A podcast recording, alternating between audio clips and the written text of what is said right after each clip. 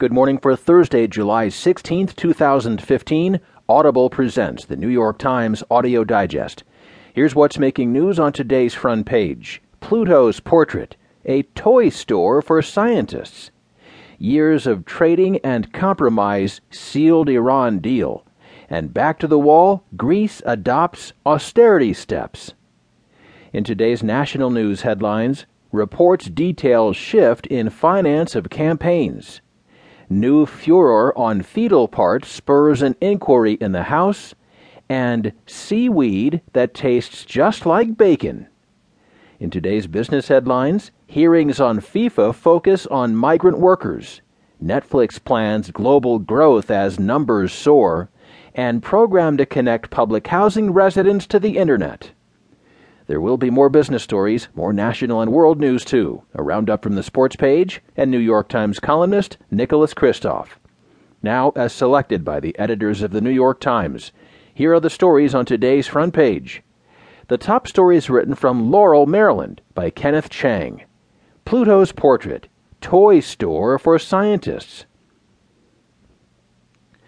The first close up image of Pluto has revealed mountains as tall as the Rockies and a complete absence of craters. Discoveries that, to their delight, baffled scientists working on NASA's New Horizons mission and provided punctuation for a journey nine and a half years in the making. Only 112 years after the Wright brothers were barely able to get their airplane off the ground, a machine from Earth has crossed the solar system to a small, icy world 3 billion miles away. The flyby on Tuesday, when New Horizons buzzed within 7,800 miles of the former ninth planet, came 50 years to the day after NASA's Mariner 4 spacecraft made a similar first pass by Mars. Pluto, until a few weeks ago, was a blurry dot Within the past couple of days, it has been transformed into a dynamic world with varied geography, discoveries that point to the possibility of ice volcanoes and churning tectonics. All of this new information could provide clues to how planets form and even to the origins of some of the building blocks of life.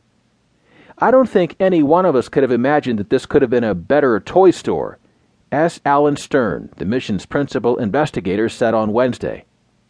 Earlier in the day, New Horizons had sent back the first batch of a bountiful trove of data that it had collected during its close flyby of Pluto.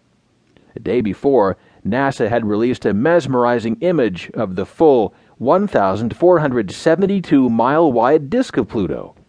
The newer image, taken as New Horizons zoomed within 7,800 miles of the surface, focused on a much smaller patch about 150 miles across and captured features as small as a half mile across.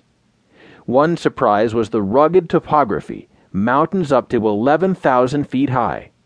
But these mountains are almost certainly made of frozen water instead of rock. There may be higher ones elsewhere, said John Spencer, an investigator on the mission.